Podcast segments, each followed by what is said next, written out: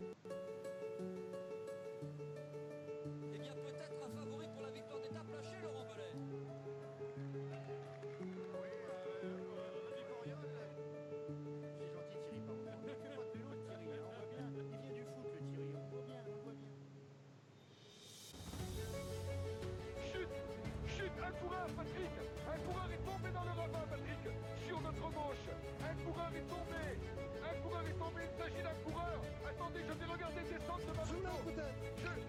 Bonsoir tout le monde, les commissaires de course euh, en ce dimanche 27 euh, janvier pour la sortie du dimanche. Avec moi pour parler euh, de ce début de saison, Baptiste. Bonsoir Baptiste. Bonjour à tous. Et également Greg. Bonsoir Greg. Bonsoir tout le monde. Et enfin Daniel. Bonsoir Daniel. Salut Benjamin, salut les amis. Et oui, en effet, pour moi, c'est Benjamin. J'ai participé à quelques émissions euh, autrefois. Me voilà de retour. Donc, aujourd'hui, euh, un programme assez chargé. Euh, on va commencer par parler des courses de cette semaine. et ben, on va parler de la tropicale pour commencer euh, doucement avec euh, notamment euh, Direct Energy qui a écrasé la course par euh, Nicolo Bonifacio. Les deux premières victoires françaises du CI de l'année avec Lorenzo Manzin et André Greppel qui a gagné une étape forcément, qui dit Tropical Amisa Bongo dit ces trois équipes qui visent une invitation pour le Tour de France. Greg, est-ce que tu es inquiet? Pour Delco qui n'a pas pu participer à la course euh, dans l'optique de, de ces invitations Je crois que Baptiste est prêt à dire que c'est peut-être déjà joué. Ah bah c'est peut-être c'était la course de l'année hein, qu'ils ont manqué pour eux. Ah, il y avait juste Areruya, pardon, donc euh, pour le Rwanda qui était euh, qui représente son équipe nationale, mais non, Delco n'y était pas, c'est la catastrophe. Beaucoup d'inquiétudes en ce moment à Marseille. On est euh, très inquiet pour la place de Delco sur euh, le Tour. On est très pessimiste. Mais plus sérieusement, pour revenir euh, sur la, la tropicale, bon, ben ça, ça a tourné un peu à ce qu'on attendait. Globalement, une lutte entre les Conti Pro françaises, entre les sprinteurs des Conti Pro françaises. Alors, on a, eu ce débat, euh, quelle est la valeur de ces victoires, de ces sprints? Parce qu'on a longtemps dit, ça y est, Greppel et les filles. On a vu qu'il a mis du temps à, à gagner, mais C'est pas la finalement, première fois qu'on parle du déclin de Greppel. Je crois me souvenir que sur le forum, ça fait 4 ou 5 ans qu'il est annoncé. 4 ou 5 ans qu'il est sur le déclin. Voilà. Et je crois que Daniel, avec son œil aiguisé, il a aussi euh, son point de vue sur cette, euh, cette euh, grande course. Euh, ouais, non, mais bien sûr, les, les victoires ou les défaites sur cette course n'ont pas, n'ont pas une signification euh, particulière. Il ne faut pas non plus euh, extrapoler outre mesure. Mais dans tous les, dans tous les cas, ça, ça lance une dynamique, qu'elle soit bonne ou mauvaise. Et quand on voit euh, la pression que s'est mise l'équipe Arkea en amenant Greipel sur cette épreuve après avoir euh, remporté, je crois, une seule course euh, l'année dernière, tous les jours, ils, ils semblaient rouler à fond. Ils faisaient des communiqués pour dire qu'ils étaient vraiment déçus de ne pas avoir réussi, mais qu'ils allaient réessayer. Et dès lors qu'ils ont obtenu une victoire, ils s'en sont vantés sur tous les réseaux sociaux. Donc, euh, même si ça ne représente pas grand-chose, mais je pense que, euh, en tout cas, c'est avec cette victoire, c'est un début de saison qui va peut-être leur faire du bien. Mais Et, euh, Daniel, Oui. Daniel une, une- une victoire sur une 1 pour, euh, pour cette équipe, euh, c'est pas si commun. hein. Voilà. C'est- je pense qu'ils ont raison de s'inventer parce que c'est peut-être leur niveau. Ils sont encore traumatisés, je pense, par le bilan des victoires de l'année dernière. En effet. Alors, on est en début de saison, Baptiste, euh, et euh, donc euh, Daniel a, fait parler un peu la, voix de la sagesse, mais, sur le forum, ça a été différent. Il y a, beaucoup de conclusions hâtives qui ont été tirées. Alors, est-ce qu'on peut déjà se féliciter pour Direct Energy d'avoir trouvé un sprinter italien? D'ailleurs, c'est amusant. Et clin d'œil à Max, le déclin du cyclisme italien qui bat André Greppel sur le déclin également. Non, Baptiste, plus sérieusement. Bonifacio, euh, bonne recrue ou c'est vraiment trop tôt pour juger? Non, bonne recrue, bah déjà trois victoires, hein, donc euh, c'est quand même pas rien. Enfin quatre même avec, en compte en général, donc euh, c'est déjà ça de prix pour lui et pour l'équipe, et puis ça, ça lui assure une intégration rapide dans l'équipe. Après c'est vrai que voilà, il faut pas tirer non plus euh, 1000 plans sur la comète. La Tropicale à Missabango, c'est une petite course de reprise, voilà, où il y a peu d'équipes professionnelles, donc ça paraît assez logique que celles qui y sont raflent tout et emportent les victoires et de la confiance. C'est vrai que le cas de Arkea est un peu particulier parce que l'an dernier, Arkea a très très peu gagné. Donc, euh, ils attendaient ça euh, avec impatience de gagner à nouveau, avec en plus une recrue du standing de Greppel. Donc, euh, effectivement, il y avait peut-être un peu plus de, euh, d'enjeux pour eux, ne serait-ce que dans la tête. Mais pour ce qui est ensuite de comment dire, se projeter sur le reste de la saison, on en est loin. Euh, si on regarde les résultats de la tropicale ces dernières années, on y voit des coureurs qui ont gagné des courses et qui après euh, n'ont pas pour autant euh, réalisé des saisons de folie. Hein. Je pense à il y, avait Gênes qui avait gagné une étape il y, a, deux ans, je crois.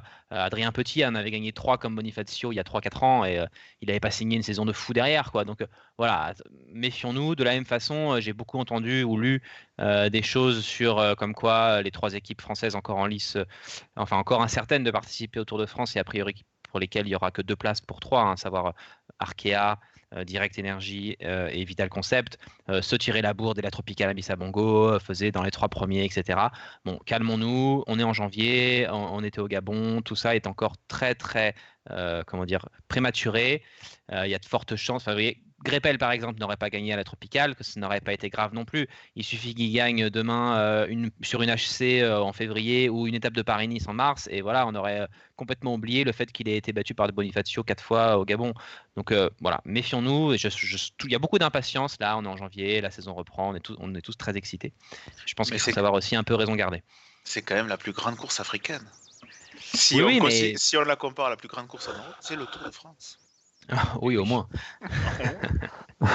non, par contre, je vais parler d'autre chose. On a beaucoup parlé des, sprinters des équipes continentales pro-françaises. Du coup, euh, très déçu du déroulement de, cette course, euh, parce qu'on n'a eu que des sprints.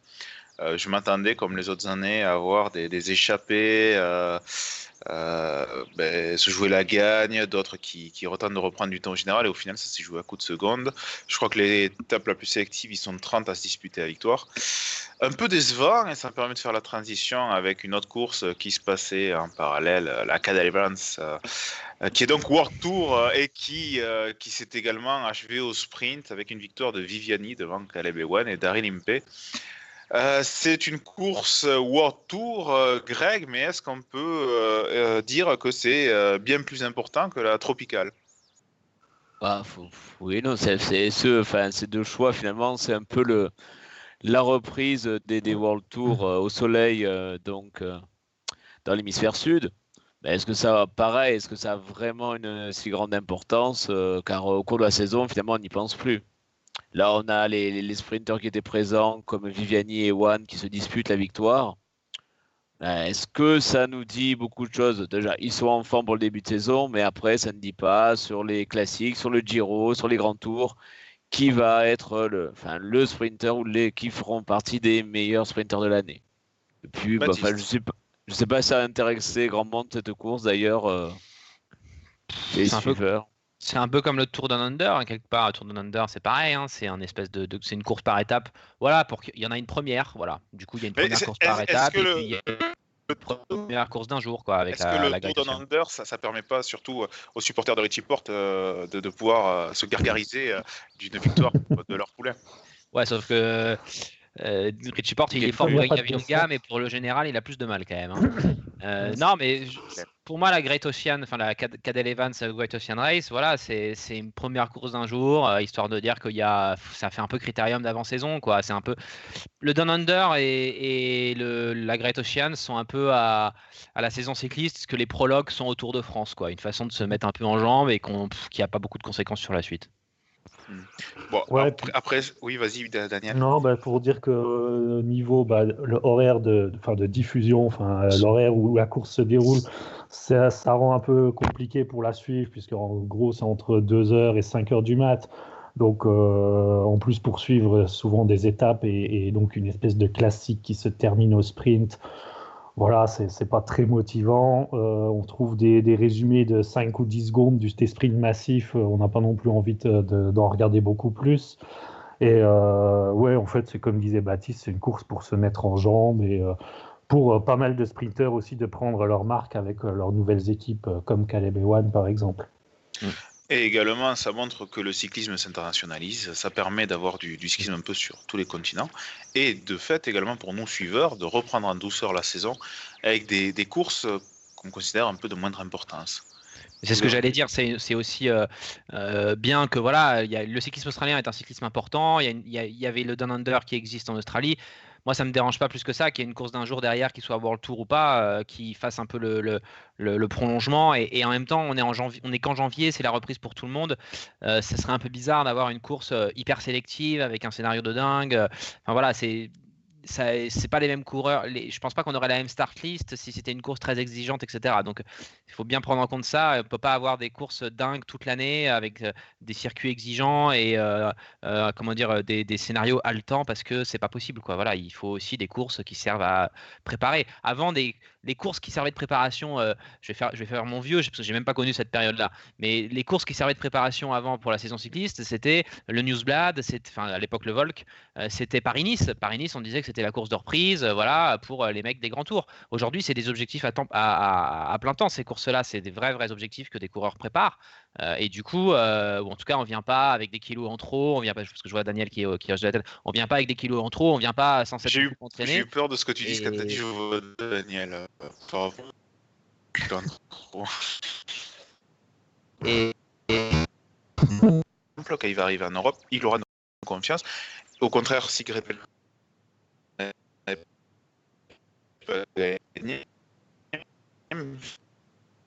ça n'aurait pas une, une plus grande importance, en tout cas pour nous, puisqu'il faut quand même rappeler que pour les populations hein, qui voient passer ces courses, c'est l'événement, puisqu'ils n'ont pas la chance d'avoir euh, énormément de courses chez eux également. Et donc, cette semaine, euh, c'était une semaine d'invitations, euh, puisque euh, nombre d'invitations euh, sont tombées, et, euh, que ce soit des courses ASO euh, et également euh, euh, les courses euh, Italie. Pas- Je ne vais pas donner les équipes qui ont été invitées parce que sinon on va prendre 5 minutes à, donner toutes les invitations. Qui te marque sur ces invitations? Euh, quelque chose qui me marque sur les invitations du côté de l'Italie. euh, non, bah, je suis fin- finalement assez content de retrouver Israël sur le Giro, puisque bon, l'année dernière, ça faisait pas mal débat et ça faisait. bon, c'était entre guillemets un peu scandaleux ou en tout cas un peu étonnant. Là, cette année, je trouve que c'est vachement plus légitime. Je sais pas si, ce que vous en pensez. Oui, oui, ils ont gagné. euh, c'est pas scandaleux. euh, c'est- oui, c'est normal euh, par rapport aux autres équipes invitées. Il n'y a pas de souci. Oui, Daniel? Non, d'autant plus que du côté des, des- des quatre équipes euh, pro-conti italiennes, il y a quand même un, un affaiblissement, ou en tout cas, ça se renforce pas. C'est pas dans une dynamique très constructive, très, très positive, surtout pour euh, une ou deux d'entre elles. Donc, euh, c'est pas si étonnant que dans- de temps en temps, leur place soit mise, euh, soit mise euh, en jeu, quoi. Bah, de toute façon, euh, qui sait qu'il y avait euh, d'autres pour ces invitations? Pour le Giro, il y avait Direct Energy, mais hormis ça, que- quelle équipe euh, pouvait vraiment euh, disputer cette, on va dire, cette dernière pal- place pardon, Bah, il y à- avait, à Israël?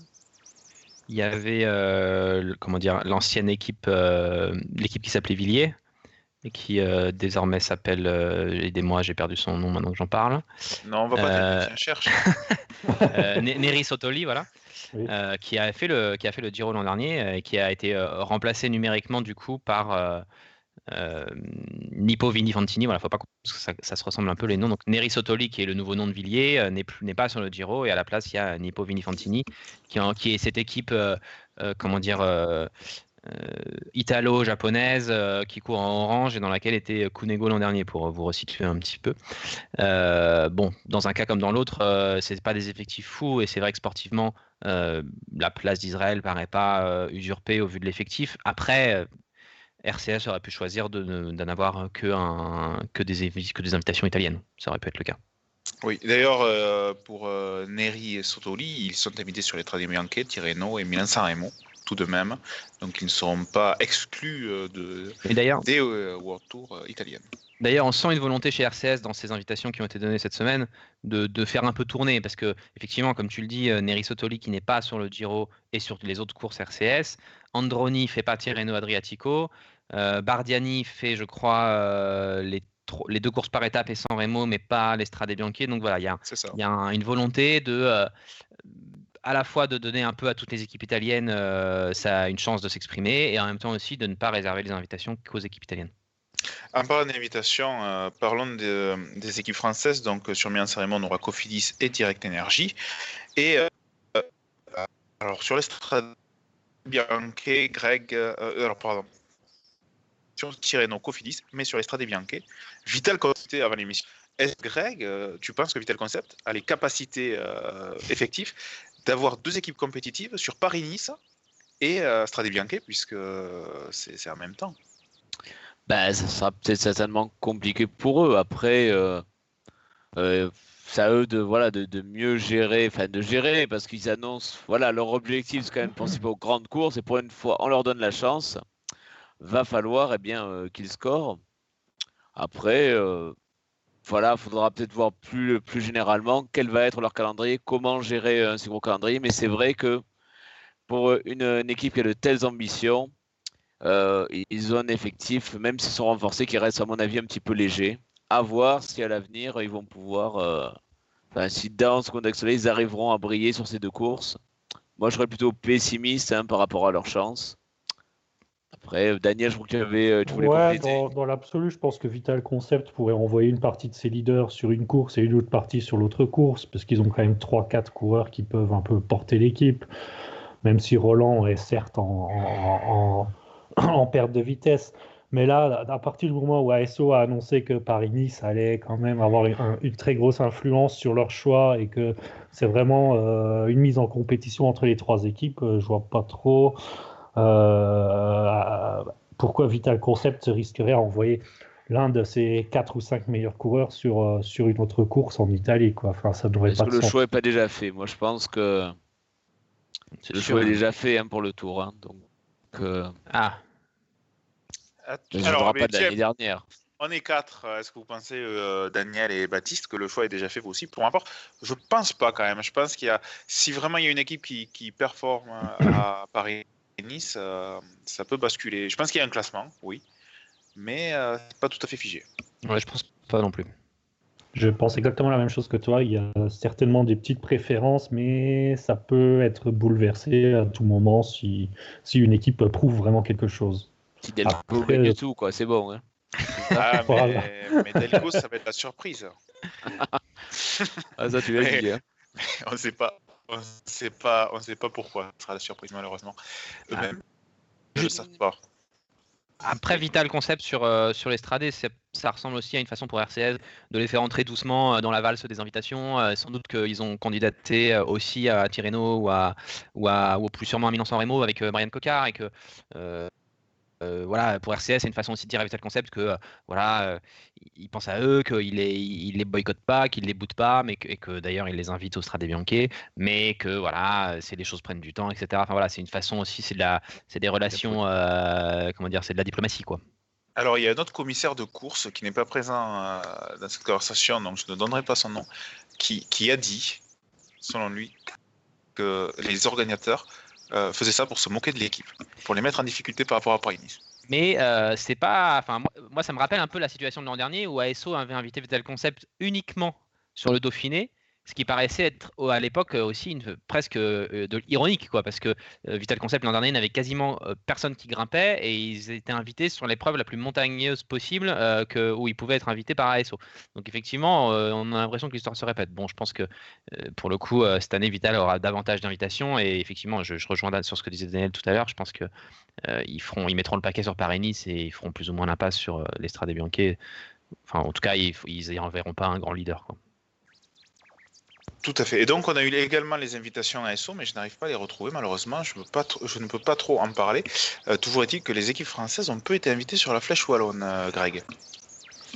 Bah oui, alors je pense, enfin, pour les équipes françaises, enfin, ASO euh, privilégie les épreuves françaises, c'est-à-dire sur euh, Paris-Roubaix, sur Paris-Nice, sur le Critérium, pour leur donner la chance aussi par diplomatie. C'est-à-dire euh, certainement, on ne pourra pas faire venir tout le monde sur le tour, donc on est assez large sur les invitations, sur euh, Roubaix, sur euh, les autres, euh, sur la Flèche. Après, est-ce qu'elles ont vraiment des ambitions, les, les, condies françaises comme Delco, ça n'intéresse pas trop finalement. Donc, par contre, les voilà, donner sur Paris-Nice, etc. Je pense là aussi, comme je disais, il y a souvent dans ces, invitations, il y a aussi la diplomatie, laisser à tout le monde sa chance aussi. Et après, pour voir et aussi pour pas griller, enfin, pour griller aucune équipe. Car euh, faut, Tu- euh, voilà, si on veut défendre tu- le vélo français, faut pas griller une équipe en ne l'invitant pas ou en boudant, quelles que soient les performances. Tu veux dire que pour Paris-Nice, euh, ASO a un peu, fait l'aumône à Delco? Non, pas forcément, mais un soutien aussi. Il faut soutenir les équipes euh, françaises, une, une équipe anti-pro, un sponsor. Il y a une équipe qu'il faut soutenir. euh, si les résultats ne viennent pas de suite, de suite, on ne sait jamais. Et puis, il faut bien quelqu'un dans les échappées aussi. Hein, ça, Delco, ils savent le faire, aller dans les échappées. Donc, il faudra Je sais bien. pas euh, s'ils ont le niveau pour aller dans les échappées de World Tour quand même. bah, t'as- Di Gregorio l'année dernière. La- C'est- un parfait exemple. Non, mais par contre, euh, c'est vrai. euh, parce que je te traque un peu, vu que je sais que tu es, tu es Marseillais, mais euh, en effet, c'est bien que euh, ASO soutienne les équipes euh, Pro Tour. Pro n'importe quoi, Contini Pro française euh, ou même continentale sur des épreuves euh, moins, euh, moins UP, euh, pour ne pas se retrouver dans la situation du cyclisme italien également, où il y a de moins en moins d'équipes. C'est bien qu'on continue à faire vivre des, des équipes des sponsors qui, qui peuvent être également des réserves de jeunes et donc contribuer à la bonne forme du cyclisme français.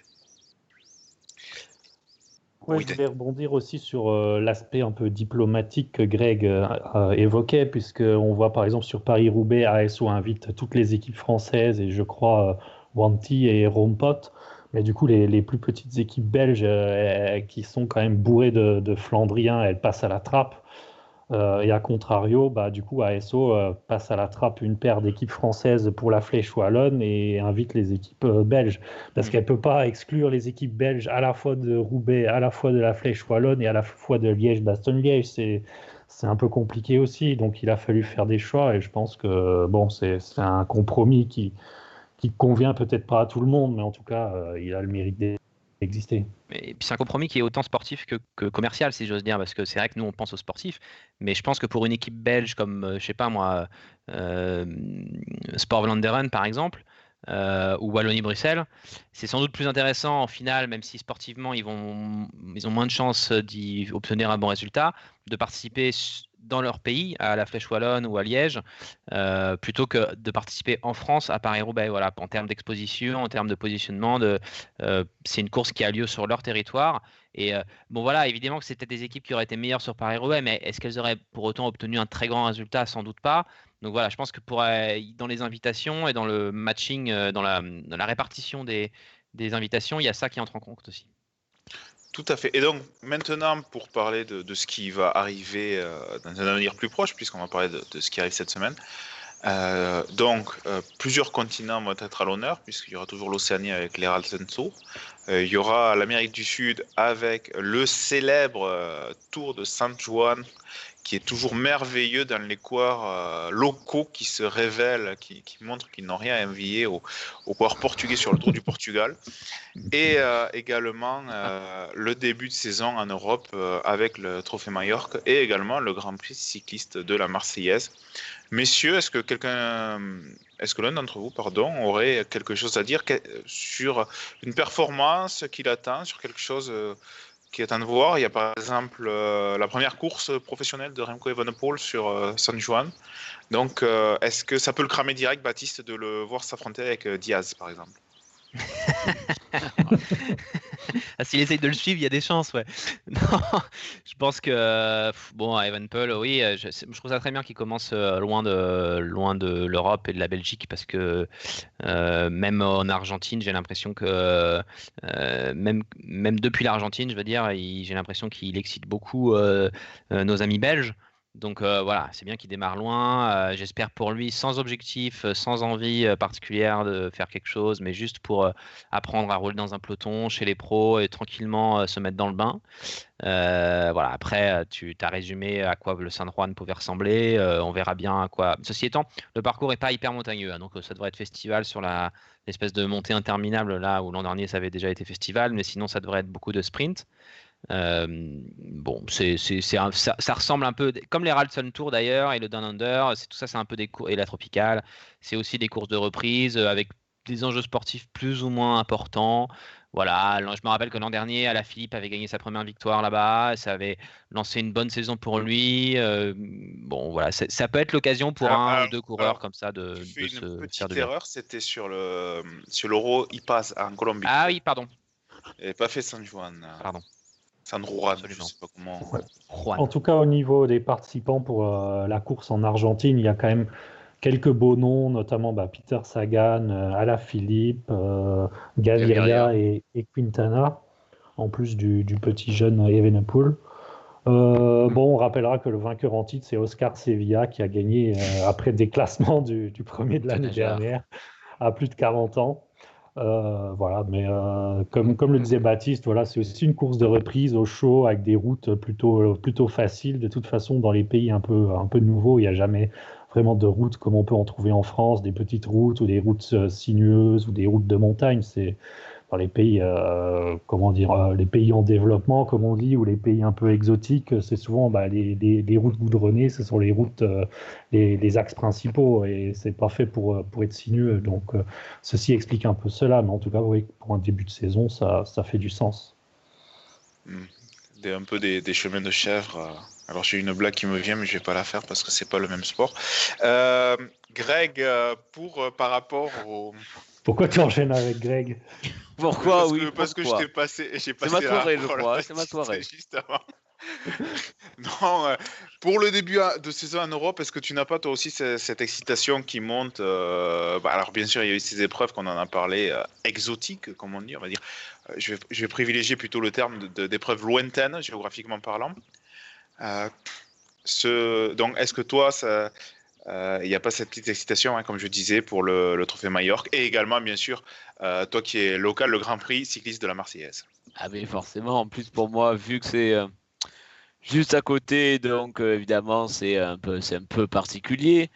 On, on attend tout la, la reprise de la saison, on trouve toujours que c'est trop long, on attend, on regarde les start lists, et puis voilà, après on verra. Donc pour parler de la Marseillaise, peut-être qu'on suivra en particulier, donc euh, notamment les jeunes comme Valentin Madouas, hein, on comment, euh, qui a fait sa première saison pro l'année dernière et on va voir s'il peut euh, bien confirmer cette année, notamment ici sur un parcours donc qui peut, bon, qui devrait, hein, comme depuis que le parcours a un peu changé, qu'on passe par la route des crêtes, et bien favoriser un groupe de costauds, une groupe de et pas une arrivée en peloton ou en sprint. Euh, comme il y avait euh, il y a quelques années auparavant.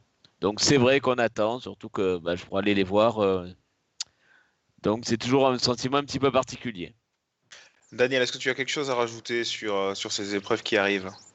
Bah, il y a aussi l'épreuve en quatre temps qui a lieu à, à Majorque, mais bon, pour, pour, faire le point rapidement, ce sont quatre, quatre courses d'un jour, un petit peu, un petit peu vallonnées, voilà, sur, sur l'île de, de Majorque, je crois y a pas mal d'équipes World Tour qui participent. Après, voilà, c'est aussi pour, euh, pour commencer à se mettre en jambes et pour lancer la saison. Il n'y a pas vraiment d'objectif euh, sur cette course.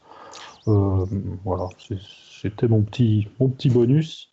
Et je ne sais pas si vous voulez passer au pronostic. Ouais, juste avant Baptiste, quelque chose à dire Ouais, ouais, non, il y a pour dire un mot sur Mallorca quand même, euh, y a, hum, le parcours est un peu plus vallonné que d'habitude. A priori, il n'y aura que le dernier, la dernière épreuve, le Trophée Palma, qui arrivera au sprint. D'habitude, il y a plus de sprint que ça. Là, ils ont un peu corsé le parcours.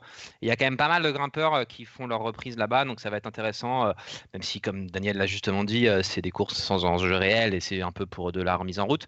Mais on a quand même Valverde, il y a Simon Yates, il y a Velens, il y a Molema, Dan Martin, Machka. Landa, Conrad, Bourman, y a, ça fait quand même du beau monde.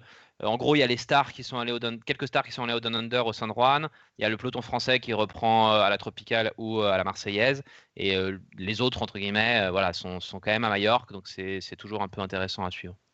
Alors, comme ce sont des courses vallonnées, pardon, je, remplace une dernière. Comme ce sont des courses vallonnées, les premiers résultats vont nous permettre de faire de magnifiques conclusions hâtives sur la base d'un top 25 de machin truc. Messieurs, il va être temps de clore l'émission juste avant euh, le pronostic habituel. Je vais vous en proposer deux.